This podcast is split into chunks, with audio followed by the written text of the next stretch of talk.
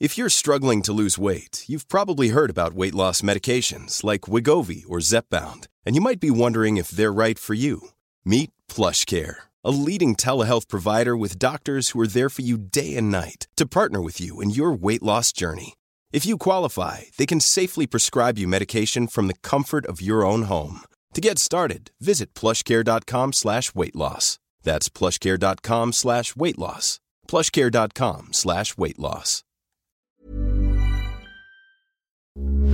Heraldo Radio, con la H que sí suena y ahora también se escucha.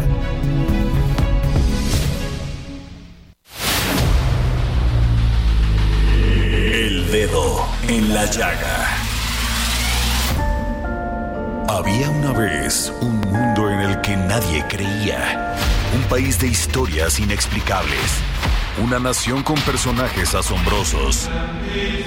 Santo Tomás tenía razón. Hay que ver para creer. El México increíble, las verdades que duelen, la voz de los que callan, el dedo en la llaga. Infórmate, diviértete, enójate y vuelve a empezar. El Heraldo Radio presenta El Dedo en la Llaga con Adriana Delgado. Algo que te guste pueda regalarte. Dice esta canción que es para recordarme. Es una excusa para declararme. Yo quiero decirte y voy a adelantarme que mi corazón yo quiero regalarte. Y los 14 de febrero enviarte mil flores, detalles pero valores. Y no te olvides de mi nombre. Eje. Quiero regalarte un pacto de mi parte para que tú nunca pienses en dejarme y mi corazón desnudo entregarte. Quiero regalarte mi mejor sonrisa, por si un día lloras tienes mi alegría y te sientas siempre protegida, niña. Y los 14 de febrero enviarte mis flores, detalles pero valores y no te olvides de mi nombre. Te regalo mi orden, mi desorden, te regalo mi norte, mi horizonte, mi filosofía, mis historias. Y así iniciamos este dedo en la llaga de este lunes 30 de octubre del 2023. Estamos escuchando a Carlos Baute, cantautor venezolano, con esta maravillosa canción. Te la regalo. Ay, muchas gracias. Que además Carlos Baute es un excelente compositor, cantante, Me baladista. encanta, me encanta. Sí, sí, sí. Colombiano, maravilloso. Venezolano, Venezolano. perdón, venezolano. Venezolano, ya estoy cambiando de, de nacionalidad. Y así juntito. iniciamos este dedo en la llaga, Samuel. Pero antes de esto, quiero comentarles este terrible, cobarde asesinato de quien fuera el dueño de la barbacoa de Santiago en Santiago, este establecimiento de Santiago Querétaro, que está en, bueno, no es Santiago Querétaro, pero que está en San Juan del Río, Querétaro. Un negocio súper Y que, conocido. a de ver, yo no creo que haya una persona que haya ido a Querétaro que no haya pasado Claro. a comer un taco de barbacoa. Claro. Bueno, yo me imagino que tú, este, pues muchas veces lo visitaste. Este lugar estaba muy concurrido, era el servicio era este muy bueno. Además, pues empezó como un localito y Así se es. fue extendiendo hasta lo que conocemos ahora, que es este lugar de la barbacoa de Santiago. Conocidísimo, todo el mundo teníamos que parar ahí a comer la barbacoa. O sea, conocida creo que hasta internacionalmente. Claro, era una parada obligada. Bueno, pues, este, este señor de la tercera edad, este fundador de este restaurante que además desde 1982 lo que es construir un negocio, Samuel, empezando con un local e ir creciendo hasta lo que es ahora. Bueno, pues resulta que un grupo de hombres armados ingresaron a este local y abrieron fuego contra el, pues quien presuntamente es el dueño. Pero Así es. esto lo decimos así por el tema de que está en un proceso, ¿no? Y en Así es. investigación. Bueno, pues el día de hoy eh, Al parecer, las primeras investigaciones y versiones es que fue una represalia de grupos criminales que operan en la frontera de la entidad con Hidalgo. No, bueno. Pero al que me, me llama la atención que el que dice estar muy indignado profundamente indignado por este hecho es Santiago Nieto, quien es fiscal en el estado de Hidalgo. No, bueno. ¿Sí me explicó? Entonces yo no entiendo hemos estado hablando el día de hoy con el gobierno de Querétaro y sobre todo, bueno, con la fiscalía para saber qué fue lo que pasó. Porque supuesta, yo creía que esta zona pues era una zona donde el crimen organizado, pues yo no me imagino que no sea de otra forma, este haya penetrado Así hasta este grado de entrar a un local concurrido como la barbacoa de Santiago con armas y matar al dueño. Vaya que es eh, difícil de entender, pero lamentablemente en esta zona del norte del Valle de México, eh, particularmente hacia lo que es el Bajío, Guanajuato, estas cuestiones, y por lo que vemos está extendiendo hacia el estado de Querétaro, pues el derecho de piso y otros negocios del crimen organizado están cada vez extendiéndose más y a, la luz del día, ¿no? Eh, una cuestión lamentable porque, pues bueno, eso significa que también en ese estado en donde hay bastante desarrollo y se ha convertido en uno de los polos de desarrollo económico, más importantes del país, pues también ya están llegando este tipo de mafias que pues eh, están diversificando sus negocios, ¿no? Que van desde la droga hasta la extorsión, hasta el guachicoleo. Y bueno, este es un síntoma más de toda esa descomposición. Pues así es, Samuel, a ver qué dice, si nos contesta el fiscal de Querétaro. Esperemos, porque el de Hidalgo, pues el de Hidalgo ya, contestó. Él viene apurado, ¿no? Para ver qué pasa en toda esa zona. De San Juan del Río, pero Querétaro. No resuelven sus temas en Hidalgo, pero o sea que él esté sin investigación previa de una autoridad, pues esté hablando de esto y de que eran grupos de Hidalgo, ya no entendí. Pues claro. ¿No? Bueno, a ver, eh, nuestra compañera del Heraldo Radio, de este programa tan exitoso, Sandra Romandía. ¿Cómo estás, Sandra? Hola, muy buenas tardes. Eh, pues con gusto de saludarles, por supuesto. Gracias. Este, Sandra, tú viviste todos estos días, todo esto, esta desolación que dejó y además estuviste ahí presente mientras pasaba este huracán categoría 5, Otis, y los te fuimos siguiendo en redes. Primero te quiero preguntar cómo estás. Bueno, Muchas gracias. Pues bien, ya salvo. Eh, pude salir el, viernes en la madrugada finalmente. Y bueno, sí, como bien dices, pues me tocó estar por allá. Yo estaba en la convención minera cuando pues nos cayó el huracán, ¿no? Y, y algo muy evidente y lo que te puedo comentar de las primeras horas fue que no había información en Acapulco, no había información, al menos en mi zona y con las personas con las que yo estaba, eh, pues para evacuar o para cerrar locales. O sea, el grupo de periodistas, imagínate, de la convención minera, un grupo, estábamos cenando a las diez y media de la noche todavía en un centro comercial, la isla, que estaba pues, pues prácticamente ahí muy, muy cerca del mar y ya estaba pues horroroso el, el, el el, el, pues el ambiente y todo fue cuando tuvimos que salir, algunos compañeros se tuvieron que quedar en el, en el restaurante, pero realmente no había una alerta este, clara, evidente, no había un equipo de logística, nosotros estábamos en nuestros temas mineros, etcétera, y como, como atendiendo la inauguración, hubo una gran inauguración con tres mil personas, que acabó a las ocho de la noche, o sea, casi con el huracán encima, y pues por lo tanto, pues nos tomó a muchos grupos, pues, este, pues, eh, sin que nos diéramos cuenta, o sea, sin que pudiéramos prever acciones, porque pensábamos que iba a llegar a las cuatro de la mañana, calculábamos a las cuatro de la mañana ya estar en un refugio seguro en el centro de la ciudad, pero nada de eso pasó porque pues se adelantó este fenómeno, llegó a las 12 y en mi caso pude estar en un refugio en ese hotel. Eh, ahí lo pasé y bueno, lo que vi después fue la devastación que ya se ha estado documentando en varios en varios medios de comunicación y, Romandía una ciudad por el Aldo. Romandía en el Heraldo.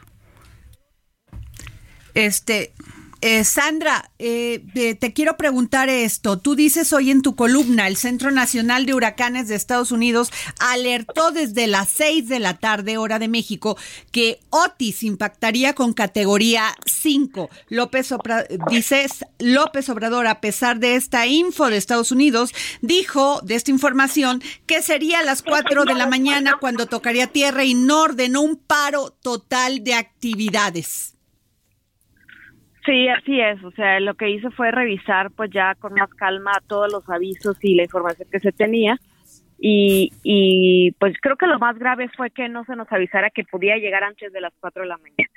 ¿no? O sea, el único, digamos, el tuit que la mayoría de la gente le hizo caso fue el del presidente de la República, que decía que llegaría entre 4 y 5 de la, de la madrugada, pero eh, para ese entonces ya el, el el centro este, de Estados Unidos, pues ya había detectado que podía llegar la noche del martes o primeros momentos del miércoles. Eso significa exactamente 11, 12 de la noche, a la hora que llegó.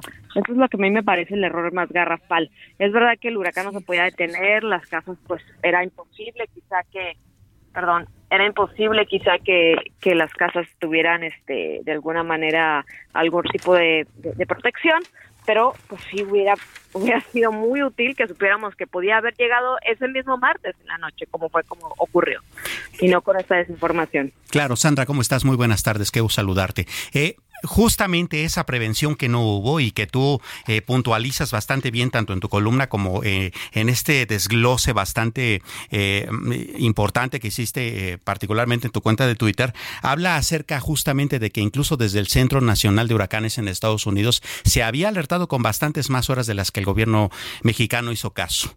en ese sentido, ¿cuántas personas, evidentemente es una pregunta retórica, estarían, habrían estado a la intemperie y necesariamente eh, en un evento pues que causó todas estas pérdidas.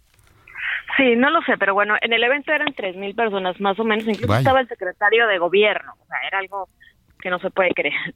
El evento no se acortó, no se suspendió, los discursos fueron larguísimos, estaba el gobernador de Zacatecas, esto acabó a las ocho de la noche, y yo hasta el último momento que tuve contacto, digamos, con la ciudad antes de entrar al resguardo, fue a las diez y media, diez cincuenta de la, de la noche, y había gente en las calles y había este taquerías y había restaurantes, o sea, a esa hora salimos nosotros de del restaurante como 10, 20 por ahí, este y en el camino se podía ver todavía actividad. Entonces, eh, lo que sí puedo o puedo constatar como eh, como testigo de, de, de que estuve ahí fue que pues que seguía de alguna manera funcionando la ciudad y que a todos los tomó pues por sorpresa y nos tomó por sorpresa, ¿eh? me incluyo. Ya tenía yo la información, ya estaba tratando de, de, agilizar este movimiento, hablo por mi caso, ¿no? Eh, hacia el refugio a un centro de la ciudad, pero ya eh, ya era muy difícil parar un taxi a las 10 de la noche, o sea, ya ya estaba había mucha lluvia, había mucho viento, y como teníamos de alguna manera un transporte nosotros este a nuestra disposición pues había que esperarlo no y fue al finalmente por lo que optamos por irnos en el transporte que era un camión. Pero hubo compañeros periodistas que ya no alcanzaron a llegar ni al refugio ni al hotel y tuvieron que que vivir el huracán en el camión con con los vidrios quebrándose o sea fue terrible en el caso de ellos no Terrible lo que has vivido, Sandra, pero déjame decirte que valoro mucho eh, como ciudadana y también con mucho respeto a tu labor periodística porque en todo momento estuviste informando. No, muchas gracias. Pues es que es nuestro deber, lo que para lo que servimos y para lo que estamos hechos, ¿no? En ningún momento, pues todo el tiempo traté de, con los recursos que se tenía y cómo se podía recorrer la ciudad a pie en las primeras horas sin ningún tipo de internet ni nada, pero pues sobre todo intentando explicar qué es lo que había pasado y después analizar también qué es importante. También me parece muy importante analizar qué fue lo que falló, por supuesto, para que no se repita. Así es. Sandra, ¿cuál es la situación en este momento de Acapulco y de los municipios que están en la costa? Eh, ¿Ya les llegó la ayuda? ¿Ya restablecieron energía? ¿Qué ha pasado? Bueno, la información que, que tengo y que les invito también a que nos escuchen en Romadiana El Heraldo a las 5 de la tarde, pues es este que la ayuda ya está fluyendo más, hay zonas donde todavía no, hay colonias donde no llega nada y más de esas personas en esas colonias tienen que ir a buscarlas por toda la ciudad pero este no hay luz, hay muchas zonas todavía sin luz, se dice que es la mitad que ya ha recuperado la luz, pero la verdad es que los testimonios que yo tengo es que en la mayoría de los lugares no hay luz y este no hay internet tampoco eh, y lo más grave son eh, quizá los lesionados de los que no se tiene un número porque no hay un registro no han dado números oficiales de lesionados y hay gente muy lesionada. Y me tocó ver a un señor que le había caído una lámina que tenía toda la pierna partida y que a 36 horas de lo ocurrido no le habían dado atención médica todavía. Eh, entonces hay hay gente que está sufriendo y hay gente sobre todo que también va a tener un shock postraumático de, esto, porque es un huracán 5 no es cualquier cosa, fue una cosa tremenda, fuerte, devastadora y que se sufrió más por habernos tomado por sorpresa. Muchas gracias, Sandra Romandía, y no dejen de escuchar su programa eh, Romandía en el Heraldo. Gracias, Sandra, muy amable. Gracias, muy buenas tardes. Pues así ella vivió y además estuvo informando todo el momento, Samuel, de lo que estaba pasando en Acapulco. Claro, de hecho, eh, fíjate que hubo hasta testimonios que ella publicó eh, que eran bastante impactantes. Por ejemplo, un video en donde ella se encontraba justamente en este refugio que nos acaba de describir y eh, las personas que estaban, incluida ella, pues estaban tratando de mantener lo más cerrada posible la puerta y vamos, con esos vientos mantener una puerta cerrada es muy complicado, pero lo hacían porque cualquier cosa que entrara por ahí a esa velocidad era un proyectil.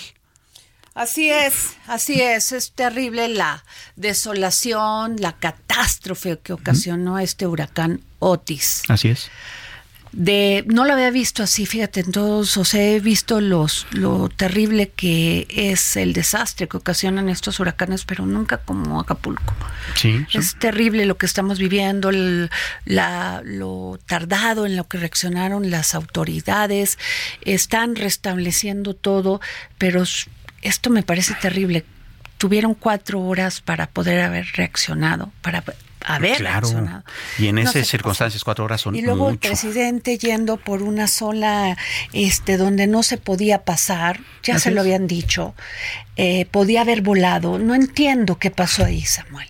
Claro. No sé si fue protagonismo, eh, ingenuidad, no sé. La verdad, incluso lamentablemente ineptitud, ¿no? Y luego la rapiña y no había un solo policía deteniendo esto, la rapiña, no solamente a los grandes comercios, sino también a los chiquitos. Esto es terrible, o sea, y creo que no dudo que alguien quiera que esto este pasara no lo no no o sea no quiero o sea no quiero ni pensarlo porque pues, es terrible pero también la omisión a veces complica Claro, y lamentablemente se está eh, dando este tipo de omisiones y de ineficacias de una manera eh, que parece una bola de nieve. Te pongo un ejemplo. Hoy mismo en la mañana este, eh, arrancó la operación billetes, que es esta operación en donde las personas puedan acceder al dinero que puedan tener en sus cuentas bancarias. Hay que recordar que hoy es quincena y que pues hay algunos trabajadores en Acapulco que pues sí cobran una quincena, ¿no? Así es. Y entonces hay dos problemas. El primero, los 246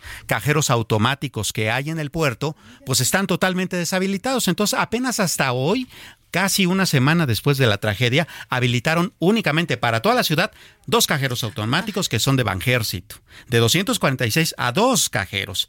Y no solo eso, eh, pues vamos a suponer que todos puedan abastecerse de dinero con dos cajeros automáticos, que eso es punto menos que imposible. Suponiendo que lo logren, de todos modos no hay nada que comprar en Acapulco porque todas las tiendas están cerradas, saqueadas, O, perdidas por completo, ¿no? Entonces, no hay una movilidad real. Hace ya bastantes días que pasó esta tragedia y apenas estamos en ese asunto. No, y además lo que va a costar reconstruir. Bueno, eso no es tan importante ahorita. Ahorita lo que es importante, ahora eh, lo que es importante es que la gente cuente con agua, con, o sea, los víveres, la comida y tengan luz y tengan manera de cómo comunicarse. Así es. Samuel, porque fíjate nada más, la, la cifra de muertos pues ya subió a 48 y hay por lo menos 36 desaparecidos y lamentablemente me están diciendo, no lo puedo corroborar, que va a seguir subiendo la cifra de muertes, muchas personas que se encontraron con el huracán de frente, vaya. Así es. Y muchos de estos cuerpos los encontraron en el mar. Así es. Entonces, este, y, y no hemos hablado porque yo entiendo que este, hay que, este, pues hablar de las personas, de los seres humanos, pero también de los seres vivos. Claro, por supuesto, que son los que todavía están sufriendo. También, pues, este, perritos que andaban ahí, que también se encontraron con este, con este huracanotis. Sin duda alguna. En fin, bueno, este fin de semana se llevó a cabo la Fórmula 1. Eh, Edgar Valeros, hashtag soy tu fan. Hola Adri, ¿cómo estás? Buenas tardes, ¿cómo están? Oye. Pues yo también, ¿eh? Yo también soy tu fan, estaba oyendo. Gracias, querido. Oye, Checo Pérez. Accidente y ahí quedó. Pues ¿Qué pasó? Eh, hay una, una vieja historia que eh, habría que buscarla realmente en, entre videos y demás historias de, de Ayrton Senna da Silva que decía que si ves un espacio en la pista y no tratas de colarte, entonces no eres piloto. Lo de Checo Pérez, Adri, fue una lamentable equivocación. Eh, él pensó que eh, Charles Leclerc, el piloto monegasco, se iba a enfrenar un poco y le iba a dar eh, el espacio para, para poderlo rebasar. Ya había sido una locura el arranque, ¿no? Los dos Red Bull saliendo y metiéndose en medio de los dos Ferrari y parecía que Iba a ser una competencia muy emocionante, pero bueno, nos duró 900 metros Checo Pérez en la pista, lamentablemente, en una equivocación, pero el tema Adriana, sobre todo de decir, es que estaba en mi casa y tengo que ir por todas. Eh, pues sí, pero también tienes que aprender, y Checo lo debería saber, a ser un poco más cauto en momentos tan difíciles, sobre todo cuando está empezando la carrera y ya habías ganado dos posiciones, no tenías que arriesgarlo todo. Claro, no puedes ganar este una carrera en la primera curva, ¿no, Edgar? Pero fíjate interesante esta cita que tú decías de Ayrton Senna, porque resulta que también él, ah, con todo y el tricampeón mundial que fue, no logró ganar el Gran Premio de su casa, el de Sao Paulo, hasta ocho años después de haber ingresado a la Fórmula 1. Y ahora el siguiente problema con Checo Pérez es que pues Luis Hamilton ya le está eh, pisando los talones eh, en la pelea por el subcampeonato, ¿no? Sí, lo tiene a 20 puntos después de los 19 que consiguió en la competencia de ayer en el Gran Premio de México. Eh, faltan todavía los grandes premios de Brasil, el de Las Vegas y el de Abu Dhabi para cerrar la temporada. O sea, hay tiempo suficiente para que Hamilton, siete veces campeón del mundo, eh, evidentemente trate de alcanzar a Checo. Eh, el punto que se nos olvida a casi todos es que la escudería Red Bull no ha tenido nunca eh, pues un éxito que sea campeón del mundo más subcampeón del mundo.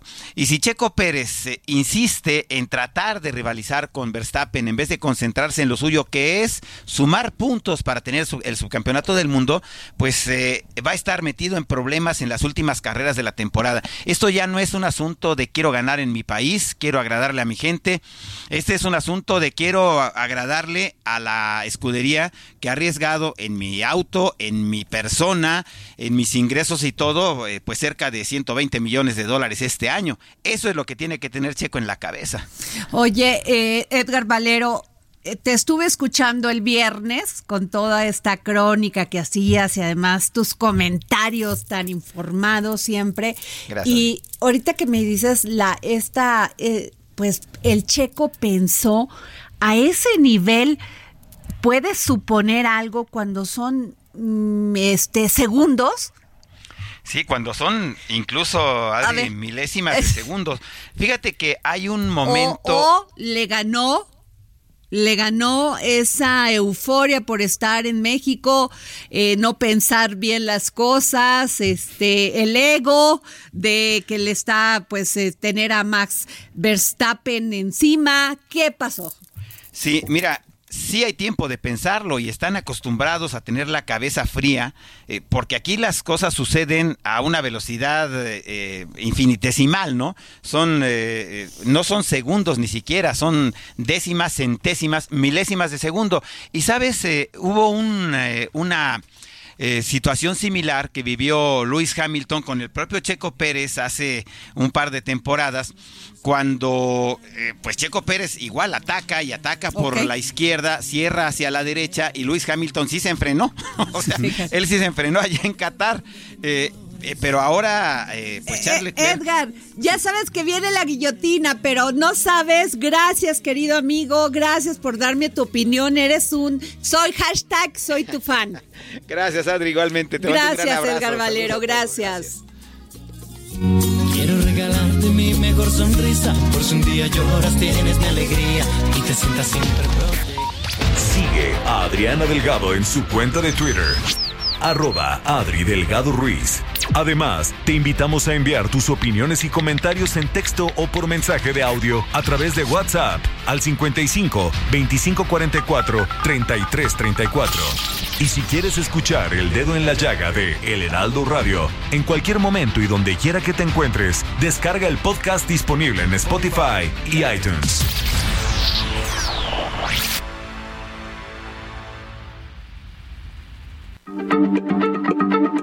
Heraldo Radio, la H se lee, se comparte, se ve y ahora también se escucha. Hey, I'm Ryan Reynolds. At Mint Mobile, we like to do the opposite of what Big Wireless does. They charge you a lot, we charge you a little. So naturally, when they announced they'd be raising their prices due to inflation, we decided to deflate our prices due to not hating you. That's right. We're cutting the price of Mint Unlimited from $30 a month to just $15 a month. Give it a try at mintmobile.com slash switch. $45 upfront for three months plus taxes and fees. Promo for new customers for limited time. Unlimited more than 40 gigabytes per month. Slows. Full terms at mintmobile.com.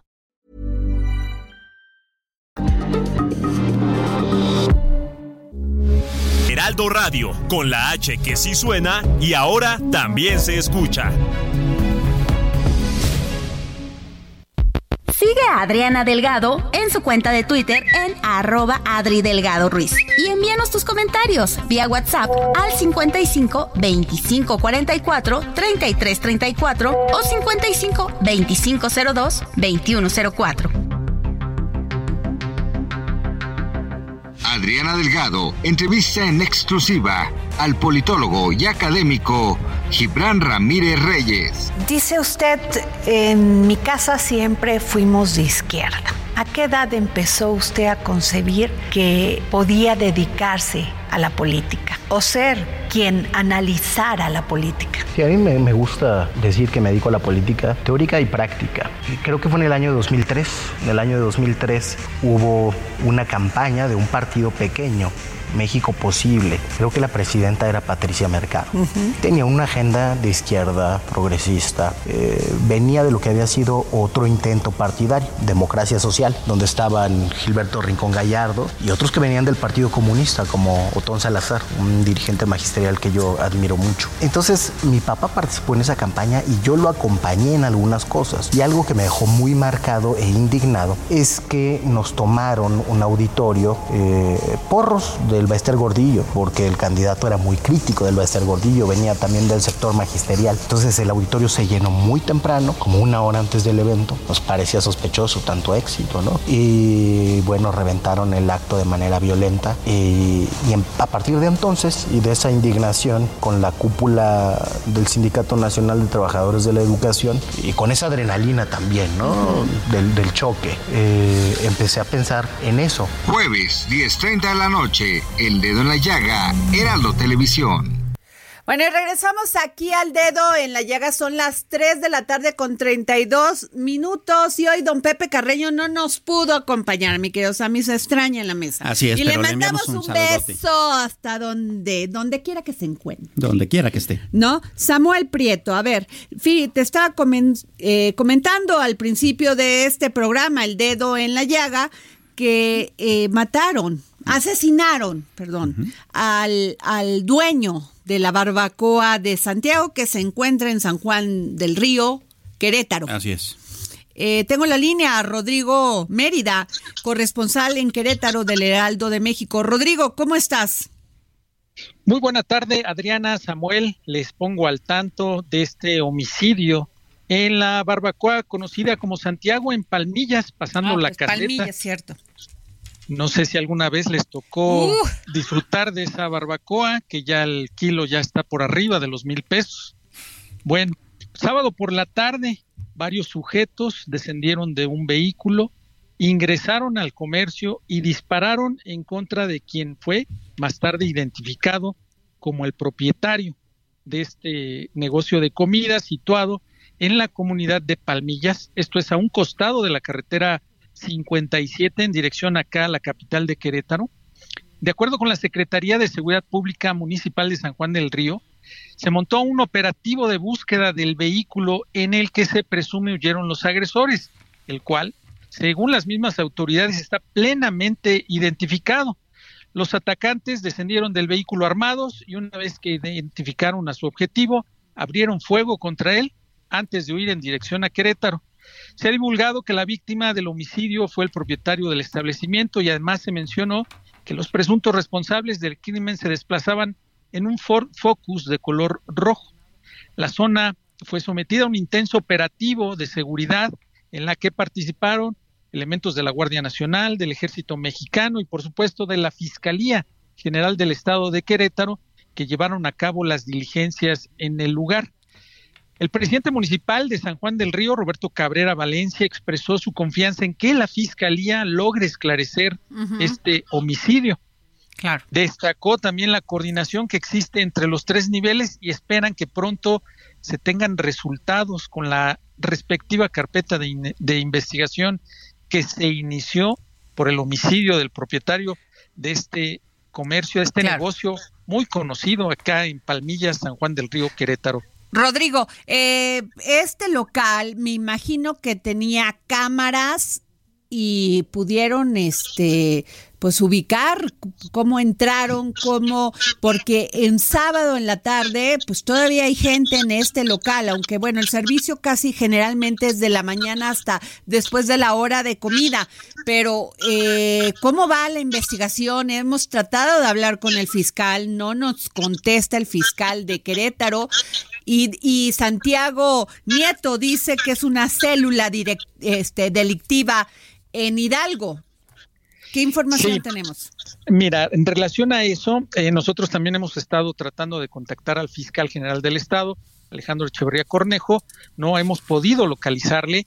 Y en relación a la información que se ha obtenido, es que en efecto esas cámaras de seguridad que se encuentran en el comercio y en los alrededores fue como se pudo identificar el vehículo. Y en relación a la declaración del encargado del despacho de la Fiscalía de Hidalgo, se señala que este grupo delictivo que pelea plaza con otros más entre la zona limítrofe de Hidalgo, Querétaro y Estado de México, se le podría atribuir este homicidio. Pero esperamos que tanto la Fiscalía de Hidalgo como la de Querétaro puedan corroborar y confirmar esta información que ha trascendido en el ámbito policial. Bueno, este, a ver qué nos dice Santiago Nieto, porque él sí ha declarado, pero el fiscal de Querétaro no. Vamos a estar muy pendiente de esto porque es terrible en un local abierto. ¿Qué quisieron este decirnos, Samuel Prieto? Pues no lo sabemos, pero eh, generalmente la hipótesis eh, que suele manejarse en estos casos es que ah, se haya negado al cobro de un derecho de piso, ¿no? Que es lo que Pero entrar así para que todo mundo los viera, matar al dueño, Rodrigo, Así fue. En flagrancia. Ya identificado. Sí, ya identificado, llegan y la agresión es directa porque no hay más lesionados, no hay más víctimas, única y exclusivamente el propietario. Mensaje al gobierno también. A las autoridades de los tres niveles. Híjole, qué tema. Gracias, Rodrigo Mérida, corresponsal en Querétaro del Heraldo Media Group. Buena tarde, a sus órdenes. Así directo.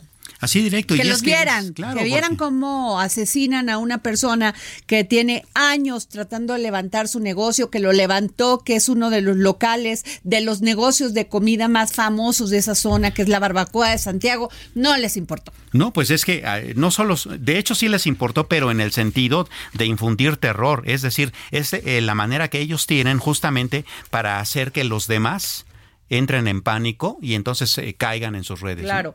Oye, pues a ver, en otro tema, Morena retrasó el anuncio de sus candidatos en la Ciudad de México y en ocho estados.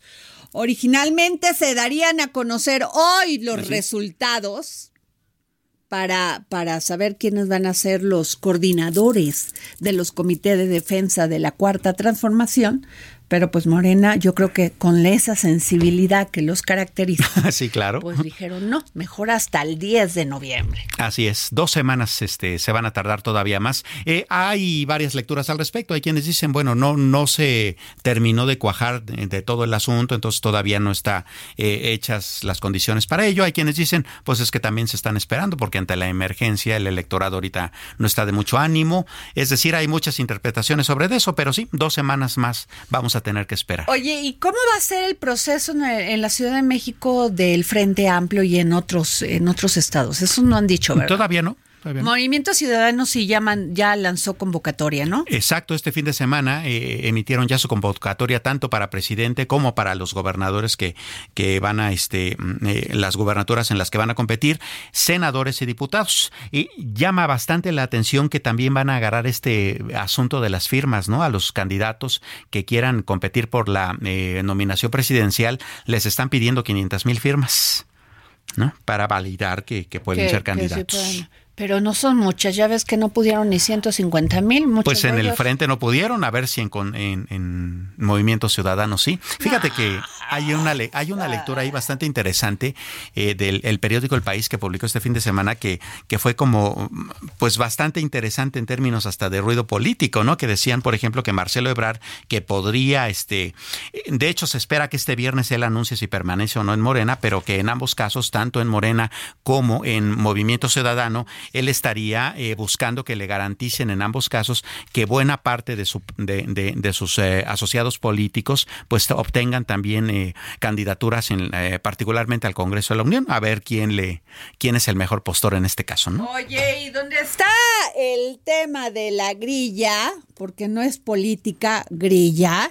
Así es. Es en Nuevo León.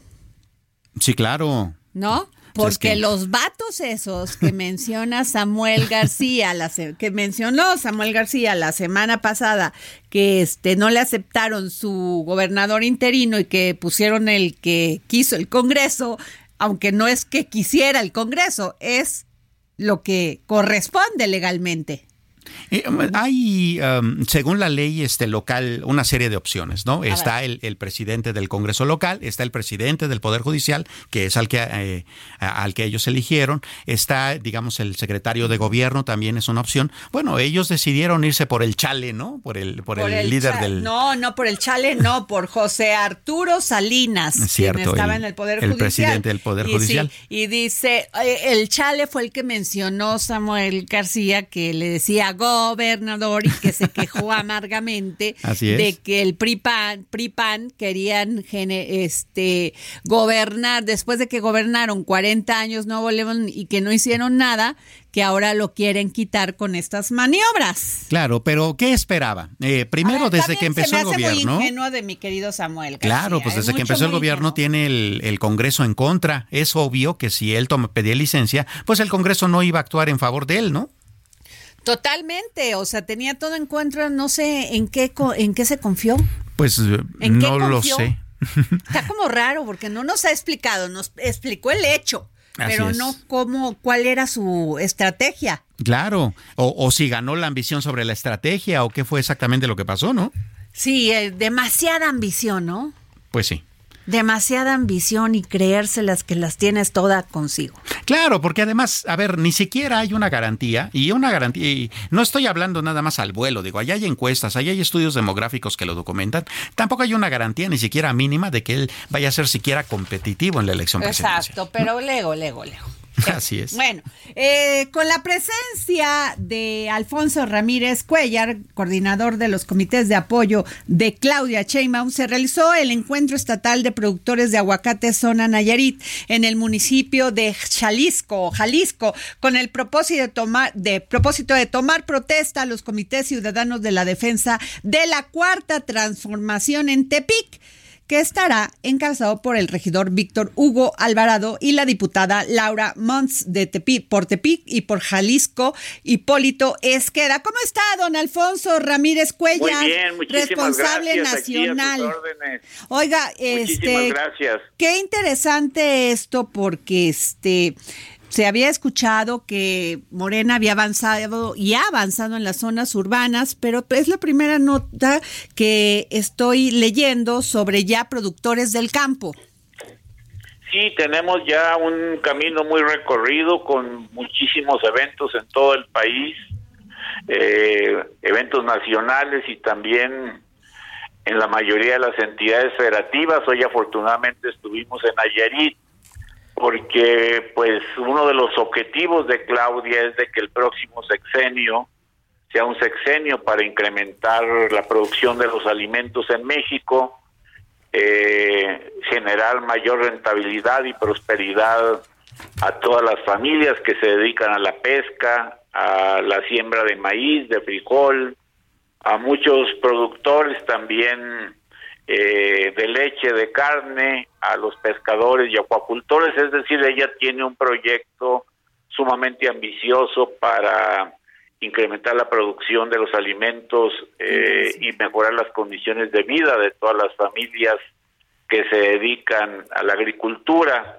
Y al mismo tiempo Claudia también tiene pues una gran preocupación, un enorme eh, compromiso para la protección ambiental y el cuidado del agua. Entonces fueron temas que estuvimos platicando mucho con eh, los productores de aguacate y otros agricultores que nos acompañaron ahí en Jalisco. Fue un evento muy grande, muy nutrido, este y pues se constituyó ahí se tomó protesta a un comité de promoción y de vigilancia del voto eh, con miras a garantizar que todo el proceso del próximo 2 de junio del 2024 pues salga excelentemente bien.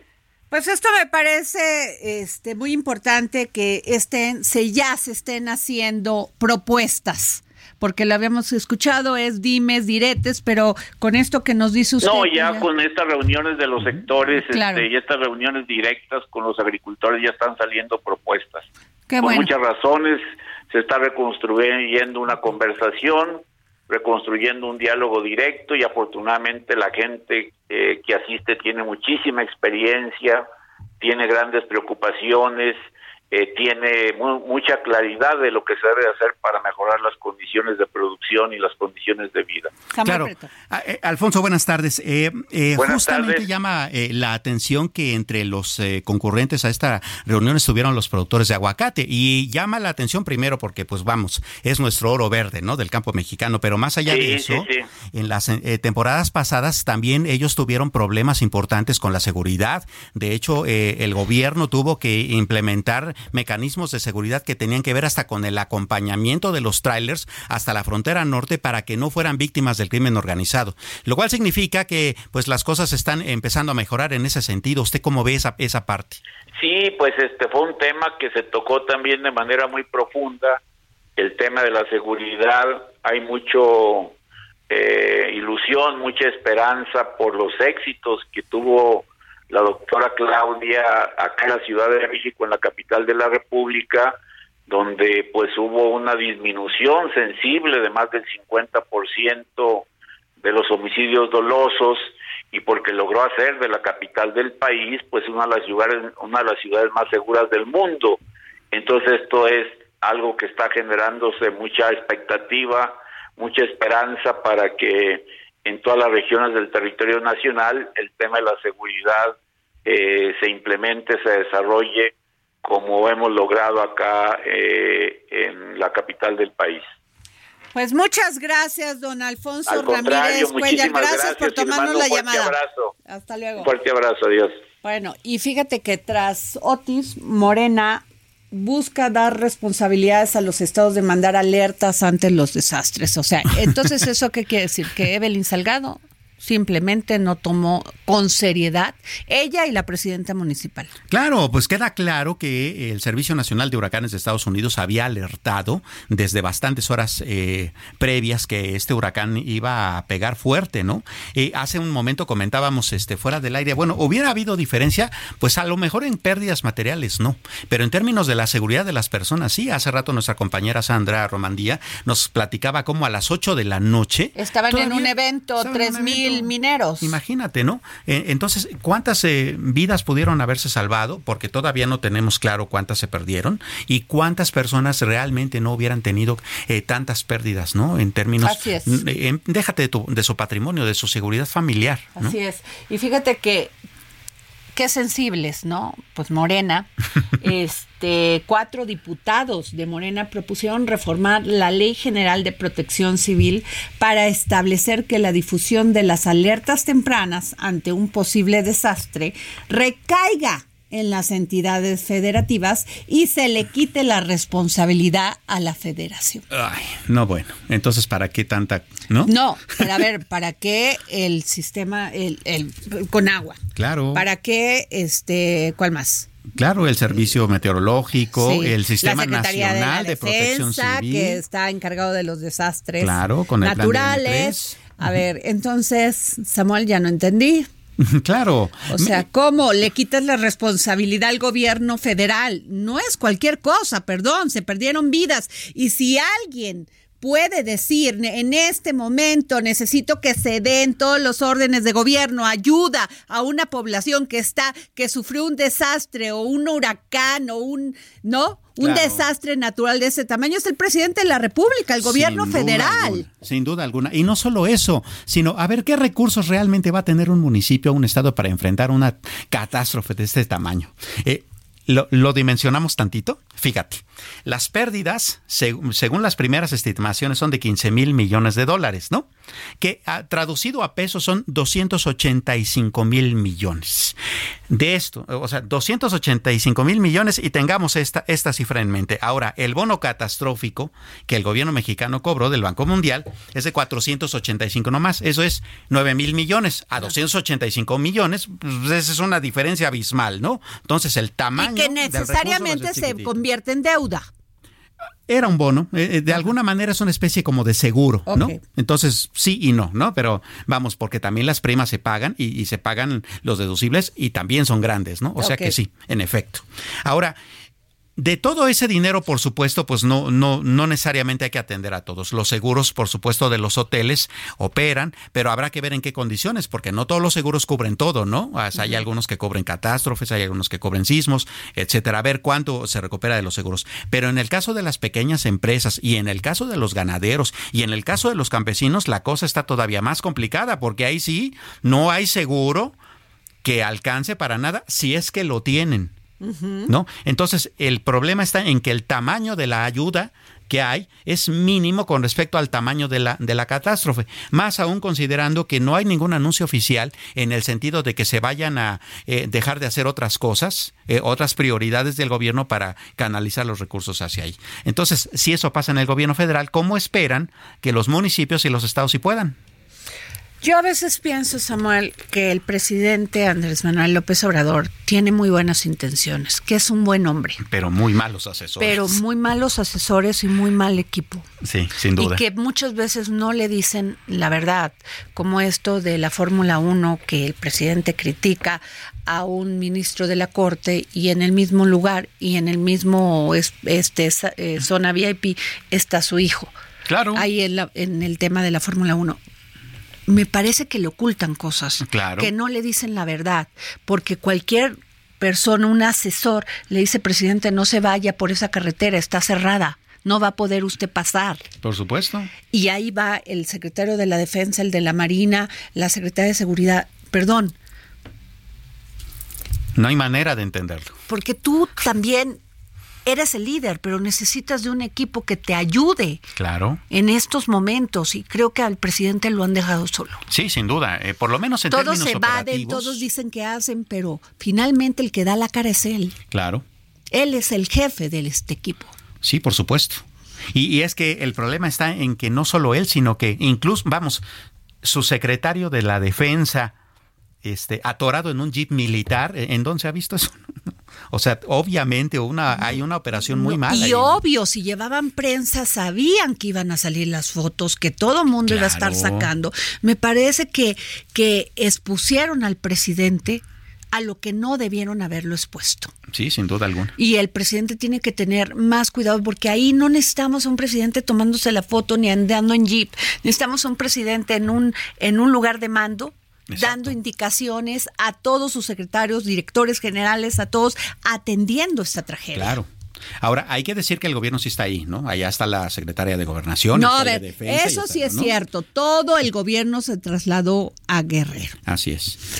Lo que pasa es que mucha gente en Guerrero que no son los que saquearon las tiendas, dicen, ¿cómo es posible que durante 48, 72 horas saquearon mi negocio y el gobierno la ni Guardia bueno, no existe, ¿verdad? ni la policía municipal, ni la policía estatal, ni la ni el ejército estuvieron aquí. Claro, el, el, gran problema está en que las decisiones se están tomando demasiado lentas y demasiado cortas para las necesidades. Bueno, pues terrible lo que pasó y lo vamos a seguir este lo que sí me impacta entonces a quién se quién se supone que tiene que avisar que venga un un desastre natural a un gobernador evadiendo toda la responsabilidad. Claro que no, porque además están los mecanismos ahí. El mismo centro de huracanes de Estados Unidos la, este, había alertado que esa es, digamos, la, la, la, institución más Así es. Exacta, ¿no? Bueno, pues esto fue todo aquí en el Heraldo Radio,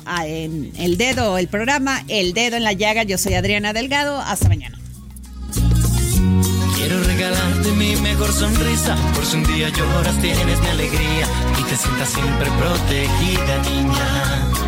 Y los 14 de febrero enviarte mis flores. El Heraldo Radio presentó El Dedo en la Llaga con Adriana Delgado.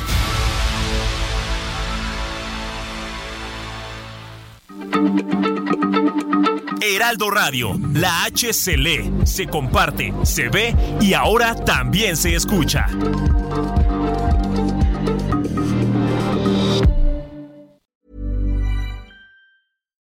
Why don't more infant formula companies use organic, grass-fed whole milk instead of skim? Why don't more infant formula companies use the latest breast milk science? Why don't more infant formula companies run their own clinical trials?